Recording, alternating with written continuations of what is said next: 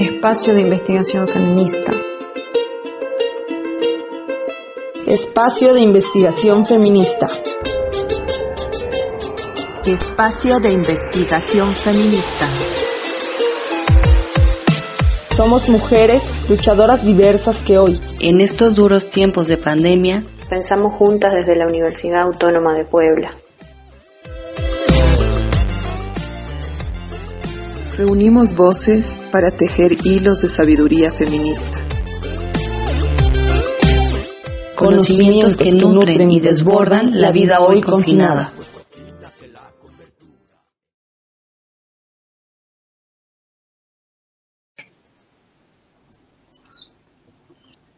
Hola a todas, a todos, bienvenidas al Espacio de Investigación Feminista. Mi nombre es Claudia Cuellar, soy parte del equipo de investigación feminista. Y ahora estamos muy contentas, muy felices, porque tenemos a María Noel Sosa con nosotras.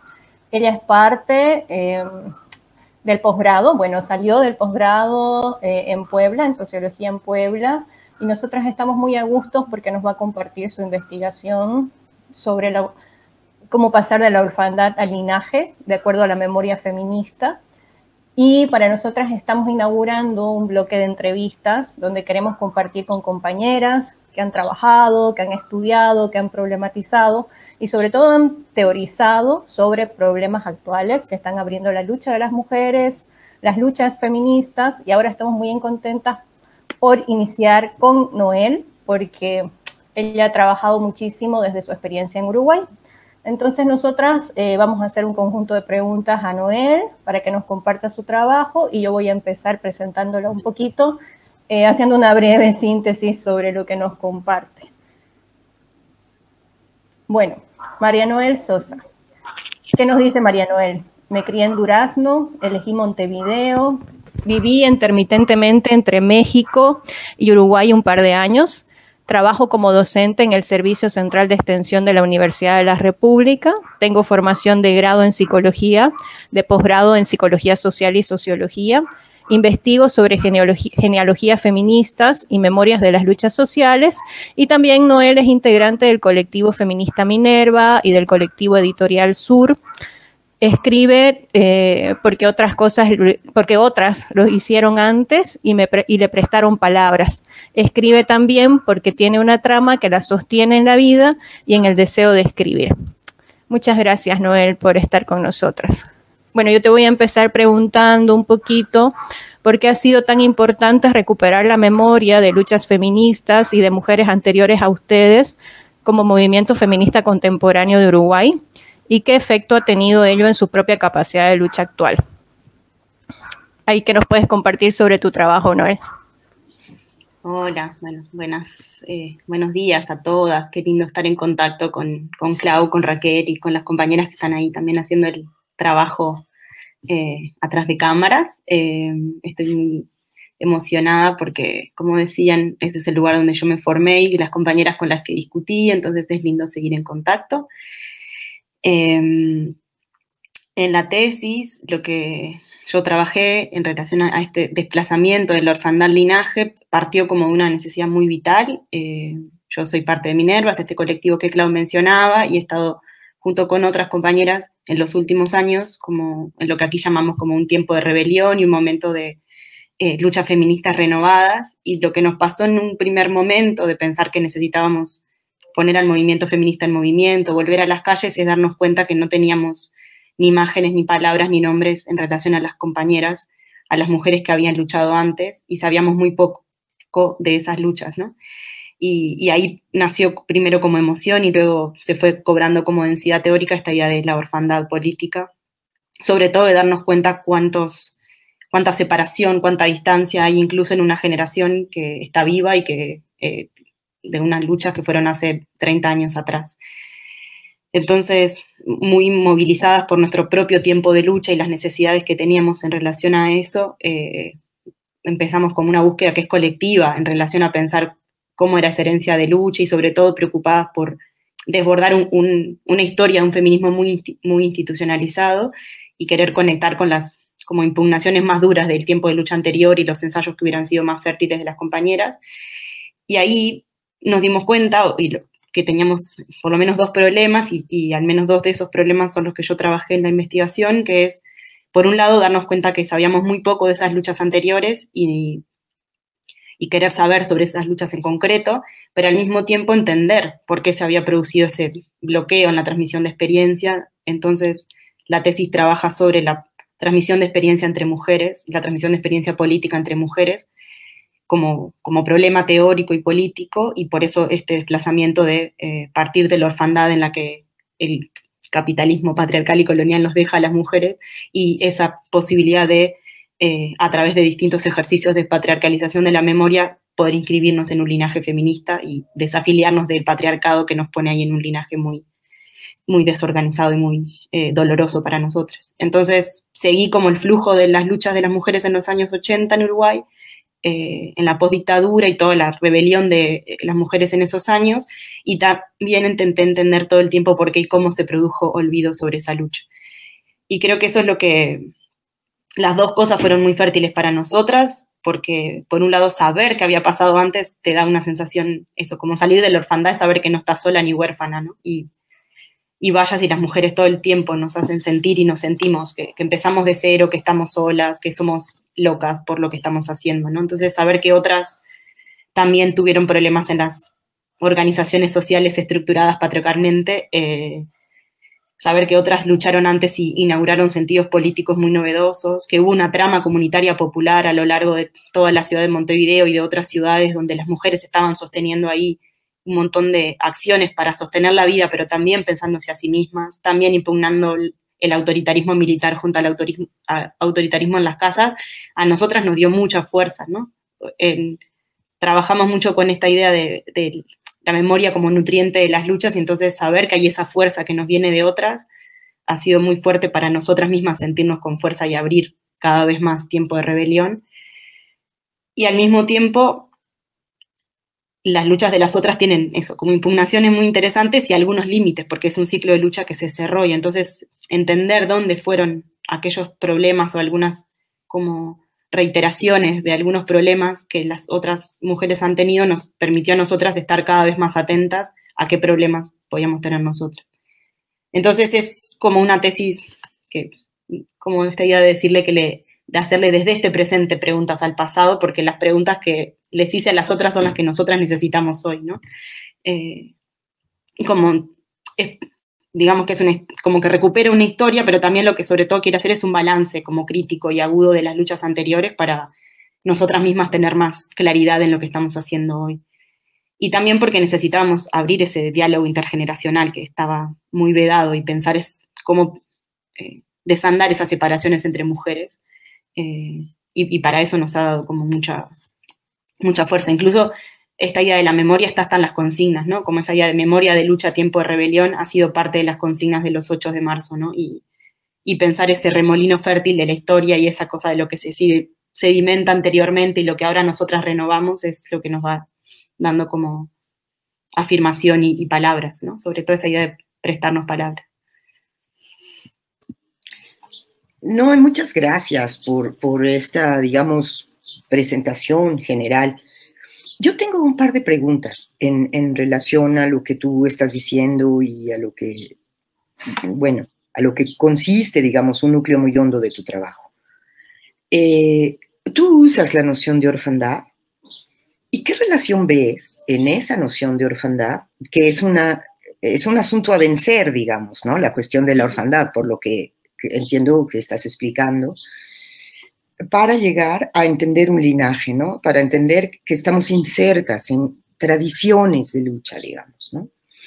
¿Qué relación tiene eso o cómo lo piensas en relación a un viejo conocimiento de algún segmento del movimiento, digamos, de los 80s, que decía y que reivindicaba la enorme necesidad de rechazar y desertar de la familia?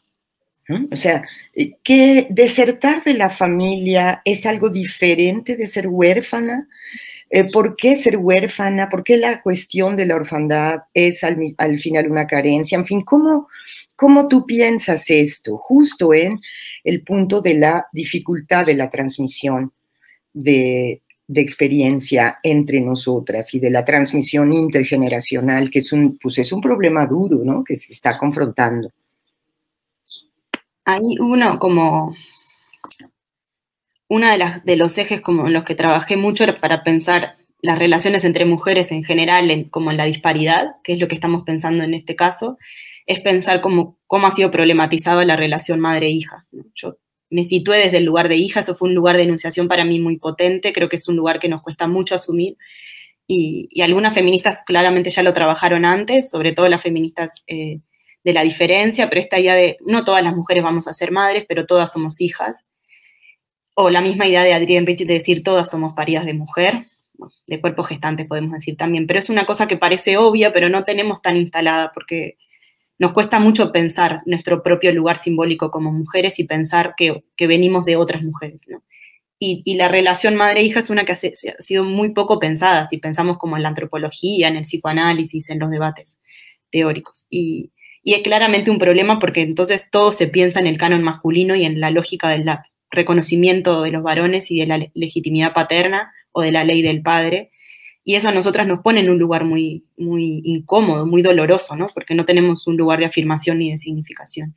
Entonces, como intenté pensar esa relación madre-hija, a mí me sirvió situarme desde el lugar de hija y volver a pensar con todos los aprendizajes feministas cómo pensar la maternidad en otras claves. Porque uno de los problemas para pensar justamente lo del orfandad o cómo salirse de la familia es que las madres, o en algún punto quien nos materna, transmite cosas muy ambiguas, te enseña el mundo, te enseña a hablar, te cuida, hace que estés viva y te presta palabras y te ayuda a afirmar un montón de autonomías de lo que ella te puede transmitir, pero también es la que le corresponde transmitirte mucha opresión, es la que te dice lo que no se puede hacer, es la que muchas veces opera controlando tu tiempo y demás. Y esa relación tan compleja ha hecho que muchas veces, como desde los feminismos, se rechace todo lo materno, porque se vincula la maternidad solo a la opresión, ¿no?, como el mandato duro de la institución patriarcal de la maternidad, y se olvida por eso todo lo que hay de esfuerzo en lo materno por esto mismo, dar palabras, por nutrir, por cuidar. Entonces, hay una generación que rechazó todo lo materno, incluso una de las... Algunas dicen como la generación anterior, como una generación muy antimaterna, pero el problema de eso es olvidarse del cuerpo y olvidarse de una misma, con tal de estar en un espacio que es el de los varones, ¿no? Y ese llamado como a no tirar todo junto, ¿no? Y a pensar qué es de lo que ahí podemos recuperar y qué es lo que seguimos impugnando, como pensar siempre de lo que nos reapropiamos y lo que seguimos impugnando.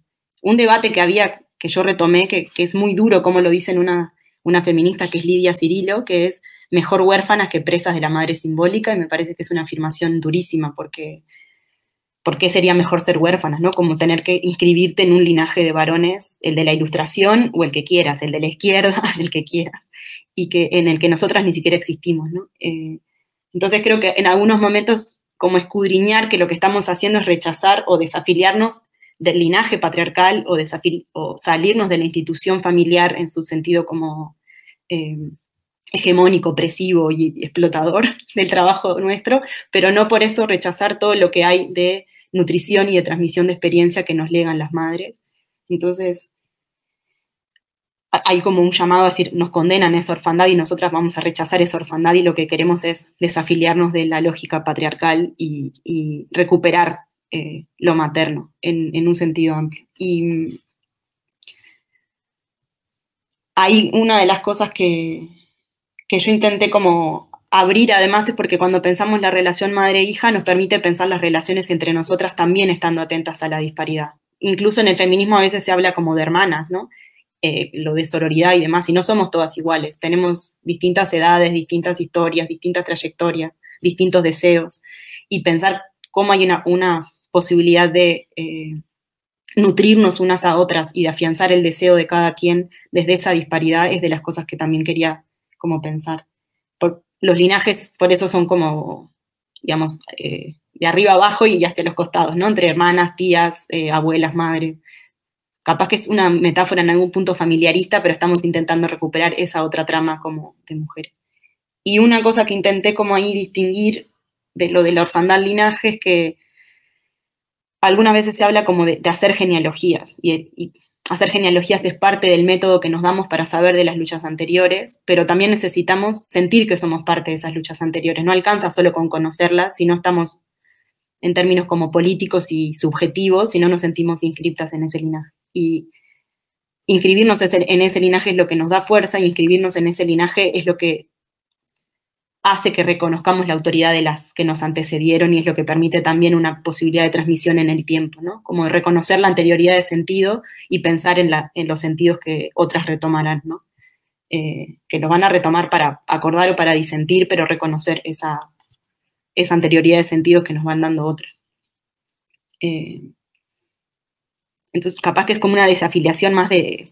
una impugnación a todo el mandato familiar y una desafiliación del linaje patriarcal en la que nosotras solo somos, van a decir algunas feministas, como el receptáculo vacío, ¿no? Pasa algo por nosotras, pero nosotras nunca creamos de verdad.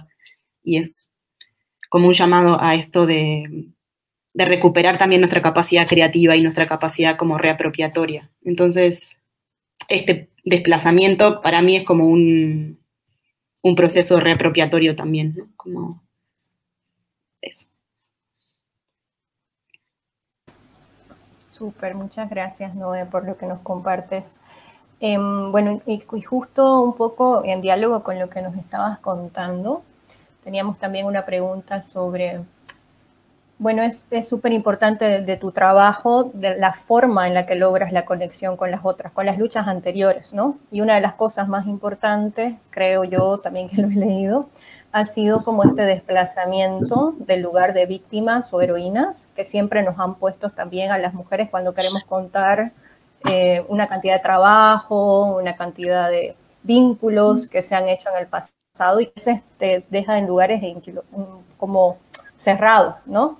Entonces, una de las preguntas que a mí me surgían cuando te leía era si este desplazamiento que tú haces de salirse del lugar de víctima, del lugar de heroína hacia la trama de mujeres en los linajes, nos puede hacer pensar un poco también a través de la memoria feminista, en la producción de los comunes, en la fuerza común, cómo ligamos, digamos, esto que tú nos planteas, y vamos, digamos, dando centro, autoafirmándonos a través de nuestros linajes para abrir las conexiones y equilibrando las diferencias también entre nosotras. No sé, es una pregunta abierta, no sé si tú lo has considerado así, pero sí me gustaría escuchar un poco sobre lo que tú has trabajado al respecto, sobre todo conociendo tu trabajo, es como un mapeo de múltiples voces, de múltiples mujeres que lucharon, digamos, en un contexto específico en Uruguay, y me imagino que también estaba, digamos, inscrito en lo que tú llevas trabajando. Sí, digamos, como esta posibilidad de alojar las diferencias y pensar las diferencias es un problema muy fuerte para nosotras en la trama que sostenemos hoy en día, digamos. Entonces, esa posibilidad de, bueno, retomando las palabras como de la Silvia Rivera Cusicanqui, que Mariana Menéndez trabaja mucho esta idea de la fricción creativa de las diferencias, es una de las justamente de las cosas que estamos pensando mucho para nosotras hoy. Y hacer ese planteo de cómo alojar las diferencias con las de la lucha anterior, creo que fue la parte más difícil de la tesis, ¿no? O sobre todo de cómo dar cuenta de esas diferencias que permitiera de verdad hacer este balance crítico con las luchas anteriores y explicitar que lo que nosotras estamos haciendo ahora se nutre de eso, pero al mismo tiempo lo renueva y es distinto. Y hacer esa explicitación con unas compañeras con las que organizás la misma movilización cada 8 de marzo, o en tensión, o en más o menos tensión, o más o menos cercanía, es capaz que es de las cosas que fueron más difíciles, ¿no? Y porque además, un primer momento fue sobre todo como esta parte de la nutrición y recuperar como todo lo que no sabíamos, y un gesto muy hasta reconciliatorio, y de recuperar eso que fue muy difícil después, no perderse en esa lógica idealizada o solamente de la nutrición, y ser cuidadosas, porque es muy difícil para nosotras que otras reconozcan nuestro trabajo, lo sabemos por nosotras mismas, o sea, nuestras creaciones todo el tiempo se atacan y se desconocen, se invisibilizan. Entonces, reconocer el trabajo que hicieron otras, el trabajo de lucha y las palabras, y al mismo tiempo decir que bueno, pero nosotras estamos haciendo otras cosas y tenemos diferencias hondas, eso fue muy difícil, y creo que es de las cosas que más costó, en cómo encontrar el tono en la redacción de la tesis, del documento, y en cómo abrir conversaciones posteriores de la propia tesis una vez vuelta a Uruguay, digamos, ¿no? Eso creo que fue el mayor susto que supuso, o el mayor desafío. Pero al mismo tiempo fue muy, muy importante hacer esa distinción, y un ejercicio que Raquel me empujó mucho a hacer, porque necesitábamos aclarar de verdad cuáles son esas diferencias políticas, ¿no? Y para ir yendo a la pregunta, aunque parece que no estoy yendo a la pregunta, tenía que ver con, por ejemplo, cómo pensamos la violencia y cómo pensamos el horizonte de transformación, y hay una disputa muy fuerte entre nuestro horizonte comunitario popular o de feminismos populares con un horizonte superestadocéntrico que viene de las luchas anteriores y que hoy día sigue muy vigente para muchas feministas, ¿no? Entonces, el propio problema de víctimas o heroínas, yo lo ligué mucho a cómo se dio la lucha contra la violencia contra las mujeres en esos años, y no es menor porque esa es la lucha contra las violencias, que en esos años fue muy importante, en nuestra lucha fue lo que inició la revuelta. Las alertas feministas, salir a las calles cada vez que había un feminicidio, denunciar la violencia contra nosotras, es un punto de partida muy, muy común, y entonces ahí establecimos como muchas particularidades, y creo que tenemos que tener muy presente ahora porque vuelve con mucha fuerza la dinámica como estadocéntrica que te pone en un lugar o de víctima o de heroína, o de víctima o de salvadora de otras, ¿no? Cuando se vuelve a establecer esa distinción de que unas son las que son agredidas y otras son las que ya están más emancipadas o eventualmente ya resolvieron algunas cosas, se vuelve a instalar una separación entre nosotras que es durísima, y entonces en este tiempo de lucha estamos muy atentas a eso, no somos víctimas, tampoco somos salvadoras de otras, ¿no?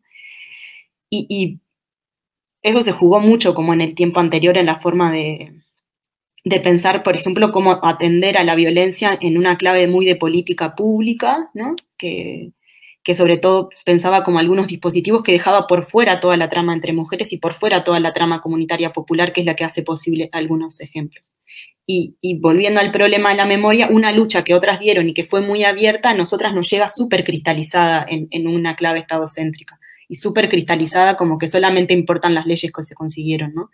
Y entonces unas son las salvadoras y otras siguen siendo las víctimas de la agresión, ¿no? Y establecer esa distinción ha sido como muy importante, ¿no? Las propias compañeras en esos años hablaban, no queremos ser víctimas o heroínas, pero es muy fuerte cómo la lógica salvacionista se va instalando una y otra vez, y digamos que te distraes, y eso está otra vez presente, y esa es una de las cosas que en el espejo a nosotras nos ha servido mucho. Y lo otro que, para pensar esta otra como variantes de como de víctimas, heroínas o demás, una cosa que yo pensé mucho que tiene que ver con esto, cómo pensamos lo común, y si pensamos lo común como relación social y pensamos estos horizontes como comunitarios populares, despatriarcalizar la memoria es mirar el mundo reproductivo y cómo ese mundo reproductivo se alteró y cómo eso se fue alterando en esos años. Entonces, mirar un montón de gestos rebeldes de las mujeres, que no todas se dijeron feministas o capaz que no hicieron algunas cosas canónicas, pero que, por ejemplo, se divorciaron en los barrios, se divorciaron, se separaron, se reunieron entre sí, es también recuperar esa capacidad rebelde de otras y no pensarlas tampoco como víctimas, ¿no? Y bueno, eso fue una de las cosas a las que hubo también que prestarle como mucha atención en la forma de mirar las rebeliones de otras, porque si no, una puede entrar en el polo de las heroínas y mirar solo al movimiento feminista organizado, estructurado, las que hicieron tales o cuales publicaciones, las que hicieron tales o cuales acciones, ¿no? Y si te distraes terminando solo mirando quiénes estuvieron como presidentas del sindicato y no mirando qué cosas de verdad impugnaron como la estructuración patriarcal de la vida. Entonces, salir de esa dicotomía también es parte como del enlace de pensar del proceso o el ejercicio de despatriarcalización de la memoria. Es muy, muy interesante lo que estás diciendo, Noé, y yo quiero volver a darle una vuelta a esta parte. Mira, dos cositas quisiera ir señalando, ¿no?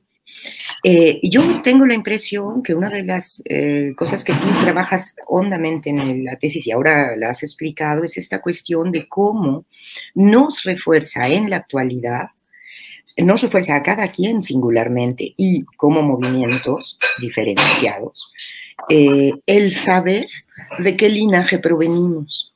Y el saber de qué linaje provenimos, entendiendo su fuerza y sus límites. Porque sus límites podemos entonces leerlos no a partir de las faltas, sino a través de la dificultad. De la dificultad honda de lo que estamos confrontando, de la dureza del mundo, me gusta decir a mí algunas veces, ¿no? Entonces, esa cuestión de saberte distinta, saberte emparentada, digamos, ¿no? Para seguir jugando con esta, de alguna manera, metáfora familiarista, pero que nos permite ir tratando de esclarecer lo que ocurre al interior de la trama, que no toda es homogénea. Y eso es muy difícil de entender, la no homogeneidad de la trama, ¿no? Te permite entonces equilibrar diferencias. Pero aquí Ita Juárez sugería también, que está haciendo ahorita el soporte del backstage, que qué tanto esta recuperación de memoria de las luchas puedes pensarla en clave de autodefensa. Es decir, recuperar esta memoria, ir a hablar con las otras compañeras, entender sus fuerzas y sus límites, etcétera, desde hoy, desde el hoy, es parte de un asunto de autocuidado colectivo que de alguna manera te permite también ampliar los términos de la autodefensa porque te permite reclamar desde la memoria ajustada una mayor parte del protagonismo en la lucha, pues, histórica. No sé, estoy de alguna manera hilando ideas para ver si te resuenan o para ver qué nos puedes plantear en relación. Sí, en realidad creo que cada vez que nos invisibilizan y nos borran, por ejemplo, de la historia y nos invisibilizan nuestro trabajo y borran nuestras creaciones, es una agresión. O sea, podemos pensarlo en esa clave, ¿no? Es una agresión permanente, es parte de las violencias que nosotras recibimos. Negar nuestra existencia es violencia, ¿no? Y así como hemos defendido que vivas nos queremos y es parte de, como una reapropiación de nuestra vida, decir que vivas estamos y que no estamos huérfanas ni que no somos desheredadas, que hay otras que están ahí y que lucharon antes y que no vamos a permitir otra vez que se queden con nuestras creaciones y con nuestro trabajo, es todo un ejercicio de autodefensa y de autocuidado, ¿no? Creo que es difícil pensarlo como una agresión más, pero es una agresión más. O sea, de verdad que alguien, no sé, cuando una va a leer un texto sobre qué maravillosa la reapertura democrática en Uruguay, la lucha que hicieron otros, y están borradas todas las compañeras que dijeron que había que democratizar hasta las camas y que invisibilizaron los cientos de documentos que escribieron, la cantidad de ejercicios que hicieron, todo eso es muy...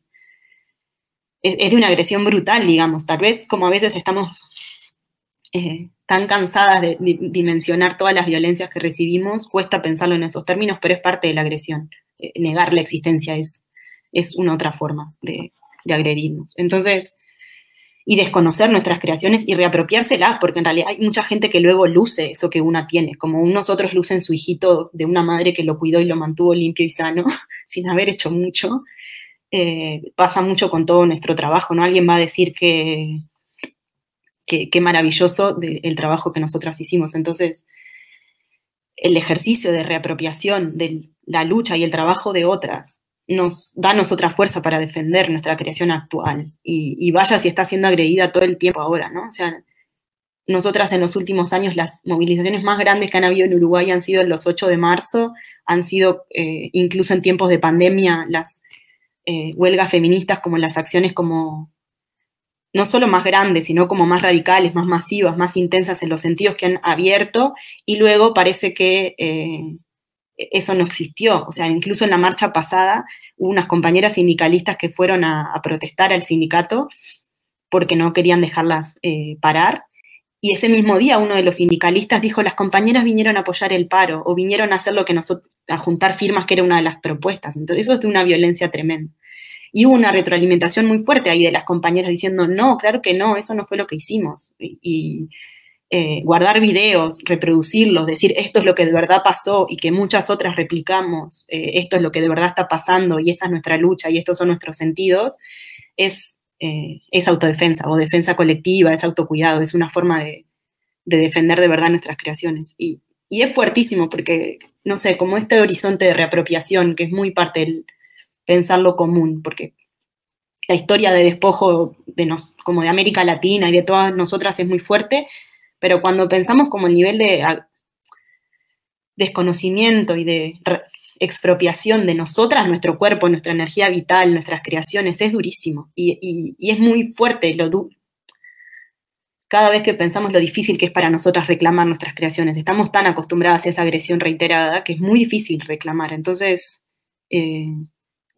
igual que pasa con todo el trabajo reproductivo que hacemos. Entonces yo sí creo que estamos en un gesto de autodefensa de nosotras y de otras, ¿no? Y de las que vinieron antes. Y es una forma también de decirle a las compas más jóvenes como un compromiso de cuidar la fuerza y cuidar la creación de las que vienen también.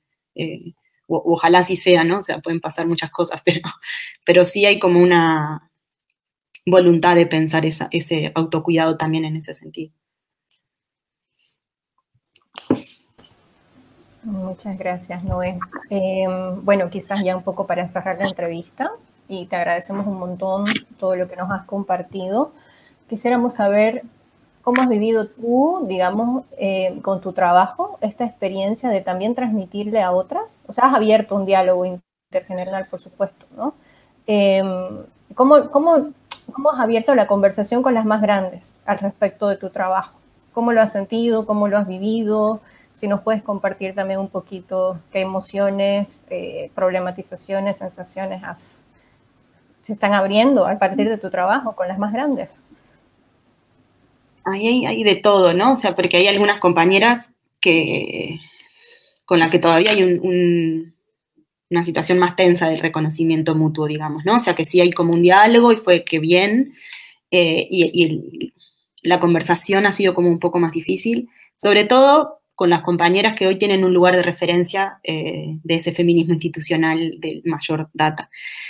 Con un montón de otras compañeras, sobre todo las mujeres de distintos barrios, de experiencias que ahora, que en un momento se cerraron, recibí como unos comentarios todos muy emocionantes, ¿no? Algunas leyeron el trabajo, estuvieron en la presentación de aquí y fue muy emotivo la forma en que ellas mismas decían, nosotras no recordábamos tanto nuestra fuerza, ¿no? No teníamos tanta palabra para lo que nosotras habíamos hecho y todo lo que les reabrió, no solo en términos de recuerdo, sino incluso en este acto de defensa de la creación, decir, claro, esto habíamos hecho y significarlo y darle valor, ¿no?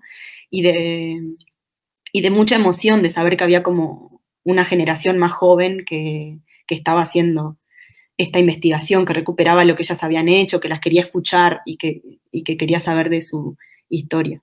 Fue muy, en las entrevistas, en el proceso de la tesis, muchas fueron muy, muy generosas, ¿no? Como en compartirme fotos, materiales, hasta hay una escena así muy, muy fuerte porque una de las señoras de uno de los grupos barriales, digamos, de casa, tenía una hojita de papel escrita con una como proclama que ella había leído en una actividad y entonces estábamos en un momento las dos paradas en su casa, ella leyendo eso y yo con ella, ¿no? Y ella vino a algunas de las actividades que organizamos como Minerva, no sé, y se abrió como un diálogo muy, muy interesante con muchas compañeras, con las fotógrafas, que algunas decían, claro, no, como nadie me había pedido hace tiempo tantas fotos, tantos materiales. Y lo otro que ha sido muy fuerte es que no sé, en los últimos tiempos dando clases o en algunas cosas compartiendo eso, muchas compañeras más jóvenes terminaban así llorando o muy emocionadas por lo que les permitía pensar a ellas con sus mamás, con sus abuelas, con su propia historia personal.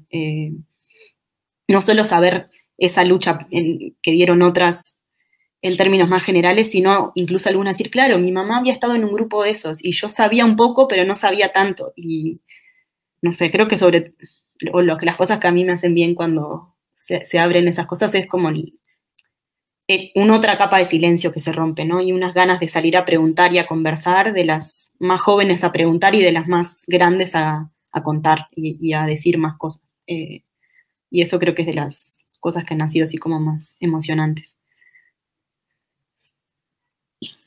Noé, pues te agradecemos muchísimo la entrevista. Creo que ha sido muy aclaradora. Vamos a difundir también, digo, desde nuestro pequeño espacio y demás, vamos a difundir de modo muy emocionado que tu trabajo va a estar accesible, completo, pronto, en las redes del CIESAS, de la Cátedra Jorge Alonso, que te premió también, porque un jurado consideró que tu trabajo es muy bueno, igual que consideramos nosotras. Y sobre este último punto, yo quiero dar un pequeño cierre, que es algo que les he dicho mucho en las conversaciones con las Minervas, pero la tesis en particular, el trabajo de Noé, a mí me ha habilitado a entender también límites de lo que yo misma he podido o no he podido decir, y de esta cuestión de qué entender esta circulación, porque la experiencia intergeneracional no solamente va en una línea, eso es muy interesante, va también en un conjunto de circuitos, digamos, ¿no? El entender a las más jóvenes, el hacer el esfuerzo por entender lo que las más jóvenes están diciendo, a una misma le aclara asuntos que tal vez tenía obturados en la capacidad expresiva y que entonces en esos silencios dejas de verlo, dejas de significarlo y sigues un poquito a tientas, ¿no? Entonces, lo que es muy curioso es que la memoria va en claves de ida y vuelta, y de alguna manera estos efectos de redención de los que hablaba Benjamin se van efectivizando en el momento en el cual también las más jóvenes ayudan a las más anteriores a que entendamos y hablemos con mayor claridad. Eso yo creo que es un bucle fértil, y de ahí también recuperar, no sé, lo interesante que es esta propuesta teórica y analítica también de Noé, de pensar desde el lugar de la hija para armarse un linaje, pero para reconfigurar los linajes, para que todas sepamos que estamos en un linaje, lo cual es un otro momento del saber que no estamos solas y que de esa manera conviene operar en el mundo, ¿no? Autoafirmadas y sabiéndonos enlazadas. Yo te agradezco muchísimo tanto el trabajo como la entrevista, y pues aquí concluiríamos por ahora. Muchas felicidades por tu trabajo, Noé. Bueno, muchas gracias por las preguntas que vuelven a hacer pensar en relación al propio trabajo, por la posibilidad de compartir, a las compas por el trabajo para hacer que la entrevista suceda, y a Raquel de vuelta, que ya le he dicho muchas veces, pero gracias por todo el acompañamiento que hizo en relación a que este trabajo fuera posible, y todas las palabras y la fuerza que me prestó siempre mientras estuve en Puebla y mientras tuve el desafío también de volver acá y hacer que esta tesis siga circulando. Así que también, muchas gracias. Las extraño. Listo, muchas gracias.